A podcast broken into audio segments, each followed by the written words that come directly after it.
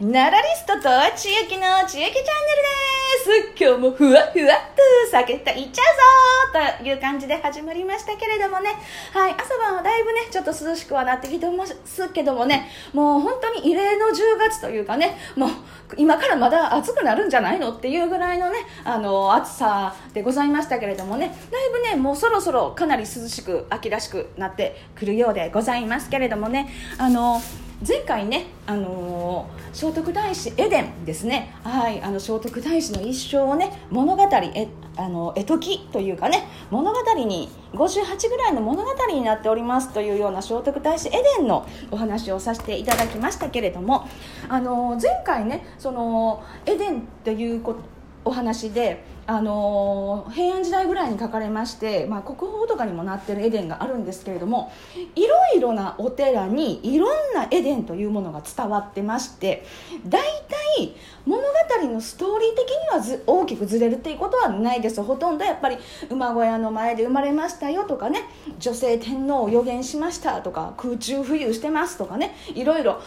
空中浮遊は必ずねどこのお寺のあのエデンにもね空中浮遊大体出てきてたりとかします。ますのでねそんなに大きくあのストーリー的には変わらないんですけど今大阪市立美術館においてですね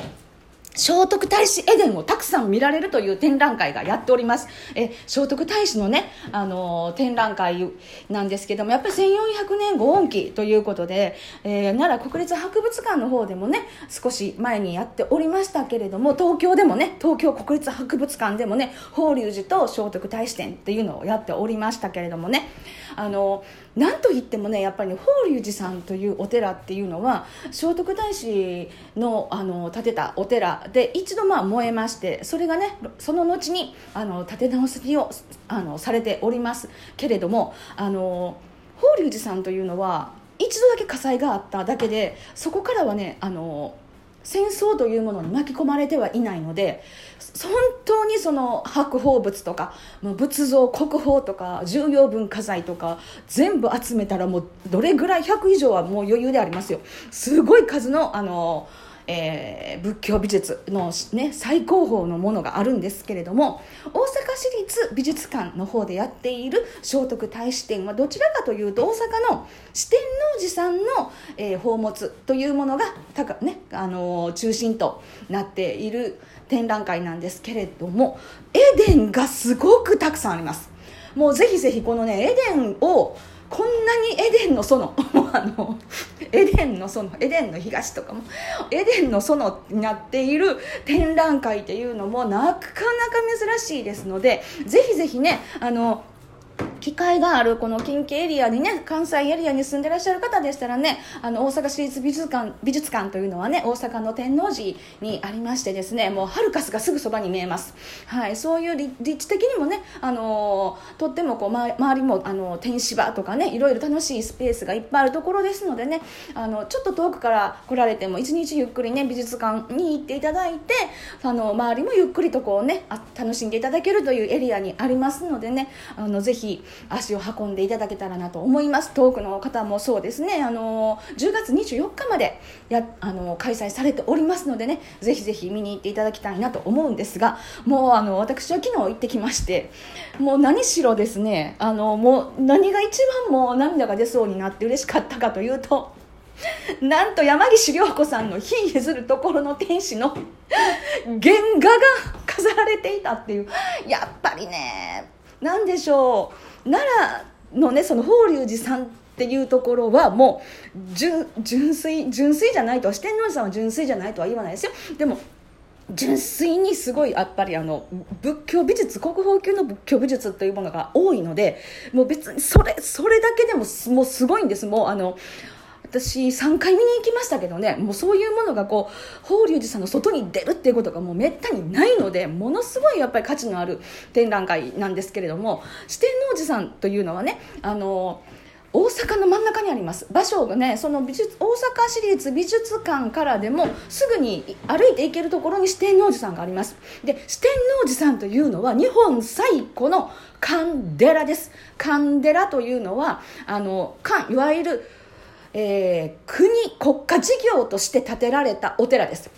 聖徳太子がね、推古天皇の頃摂政になってっていう頃にあのあ摂政になる前ですかね。あの物部氏との戦いにねこの戦いに勝たせてくれたら四天王のためにお寺を建てますと誓ってそして物部氏の戦にねあの勝利できたことによって建てられたお寺が四天王寺さんですしそれは国家プロジェクトとして行われたお寺でありますので海外の方たちを迎えるにあたる迎賓館の役割もしたのが四天王寺さんなんですね。でなのでこう大阪のとても便利がいいところにありますその結果周りがどんどんどんどん都市化していきますしね太閤秀吉の頃には大阪はどんどん繁栄していきます、ね、っていうこともありまして、えー、たくさんの戦に巻き込まれているんです。なので、えー、四天王寺さんというところは7回燃えています。だからどうしてもですねやっぱ7回も燃えていますのでねそのえー、国宝級のものというのがたくさんあるわけでは決してないんですけれどもしかしあそあの四天王寺さんというところはやっぱりこうエデン絵解きで聖徳太子の一生を語るというのを今もねすごい僧侶の方がやっていらっしゃったりもしますしそしてですねその その山口陽子さんの原画とかを持ってくるのがやっぱりなんとなくねあの奈良と違って大阪の人は商売上手やなっていうかねもう そんなね山口涼子さんの原画持ってきてますっていうそれがまあ一番の驚きとエデンの中でえーと、ちょっとね見ていただきたいなと思うのはもう、ま、前回言った通り空中浮遊ですよと祈りで軍勢撃破しましたとかね愛馬黒駒に乗ってね富士山に登りますよとかそういうのもあるんですけれどもえっ、ー、と近江の国滋賀県からですね人魚人魚ですよ。人魚が献上されたというお話があるんですよ。エデンの中にね。でその人魚っていうのが本当に魚の魚体が魚で顔だけポンって人の顔がちゃんと描かれてるその人の顔がそれぞれいろんなお寺のエデンの人魚の人の顔がそれぞれ違っててすごくそれが私自身がもうあの めっちゃ普通の顔やっていう普通の顔描かれてるっていうことにちょっとあのそれがどうしても昨日そのね私自身はちょっとツボすぎてですねあのエデンを見るたんびにねあの人人魚どこ人魚どこって探していましたっていうことととそうですね。それとあの山下涼子さんのはい、あの原画が飾られているっていうこととあとねやっぱりねなんて言うんでしょうね。本当にねあの 商業ベースに載せるうまいとこついてくるなと思ったのがですね聖徳太子の2歳像というのがあるんです2歳の時にあの南無仏と唱えてねあの手を合わせて南無仏と唱えましたっていう話が必ずあるんです。にあのエデンの中に必ずあります。で聖徳太子2歳像というのもねどんなどんなところどんなお寺でもね結構2歳像というのはあのちゃんとこうえー、はい拝むようにできているというかね必ず2歳像というのがねあのあるんですけれどもその2歳像ってやっぱ2歳児の体をしてるんでね丸々としてぷくっとしててすごくね可愛いんですよ。2歳像というのが一、まあ、聖徳太子のいろんなあの像とかいうのがありますけどね。その2歳像というのが本当に2歳児の頭がちょっと多くて3本当に3頭身ぐらいでね赤い朱色の袴を履いててぷくぷくしててね本当に可愛いんですけどね。まあそれがねうまい感じでねあの何でしょうキャラクターとしてね使われてるんですよ。まあそれそのトートバッグね買ってしまいました。やっぱりですねこういう風なところで可愛いっていう可愛いポイントをねあの四天王寺さんはついてくるんやっていうあのもうなんて言うんですかねこれはもうただただ一重にか大阪の人はやっぱりうまいなっていうね。まあ法事さんはねそそういうことを、まあ、する必要がないお寺ではあるんですよ。大きくやっぱりちょっとねあの